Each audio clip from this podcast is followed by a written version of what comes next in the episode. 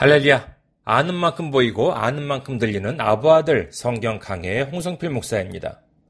오늘은 지난 시간에 이어서 구약 창세기 3장 14절 말씀에 대한 두 번째 시간입니다. 봉독해 드리겠습니다. 창세기 3장 14절 여호와 하나님이 뱀에게 이르시되 내가 이렇게 하였으니 내가 모든 가축과 들의 모든 짐승보다 더욱 저주를 받아 배로 다니고 살아있는 동안 흙을 먹을지니라.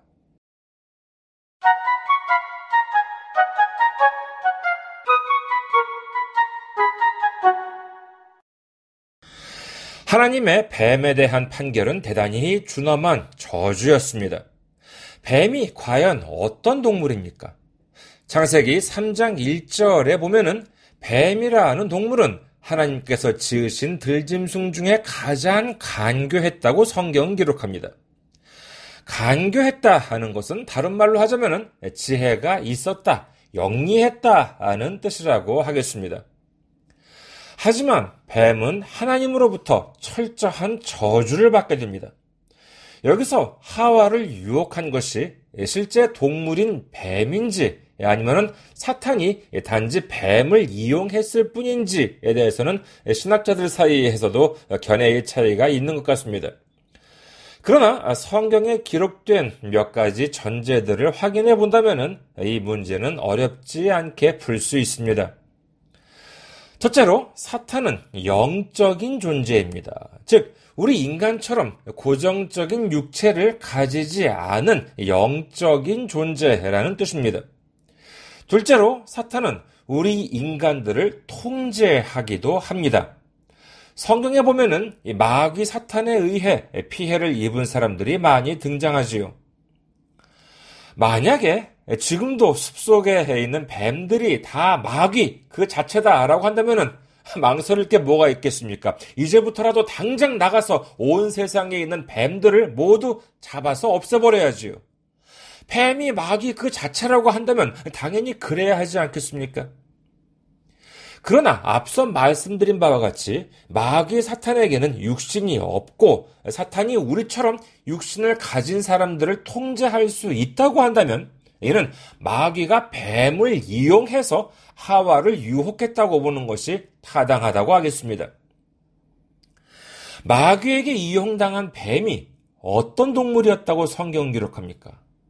그렇습니다. 앞서 살펴본 바와 같이 뱀은 여호와 하나님이 지으신 들짐승 중에 가장 간교했다고 기록합니다.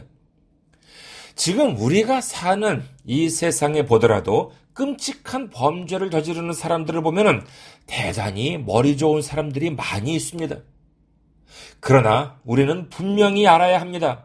자기 자신이 부족하다고 생각하는 사람보다 자기 자신이 영리하다고 생각하는 사람, 자기 자신이 남들보다 지혜롭다고 생각하는 사람일수록 마귀 사탄한테 넘어가기 쉽다고 하는 점을 우리는 명심해야 합니다.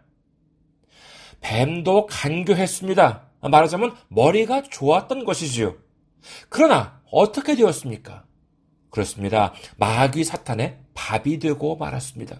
그 결과로 뱀이 받은 저주가 얼마나 끔찍합니까? 로마서 1장 22절에 보면은 스스로 지혜 있다 하나 어리석게 되었다는 말씀이 있습니다. 고린도전서 10장 12절에는 선줄로 생각하는 자는 넘어질까 조심하라고 기록합니다.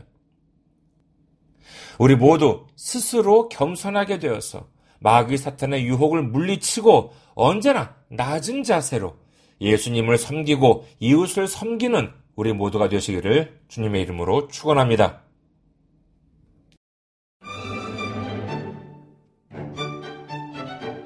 아부아드 성경 강의는 여러분의 기도와 성교 후원으로 운영되고 있습니다. 성교 후원으로 섬겨주실 분들을 위해서 안내 말씀 드립니다.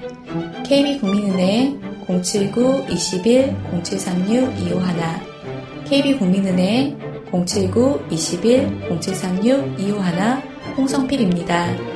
여러분의 많은 기도와 관심을 바랍니다.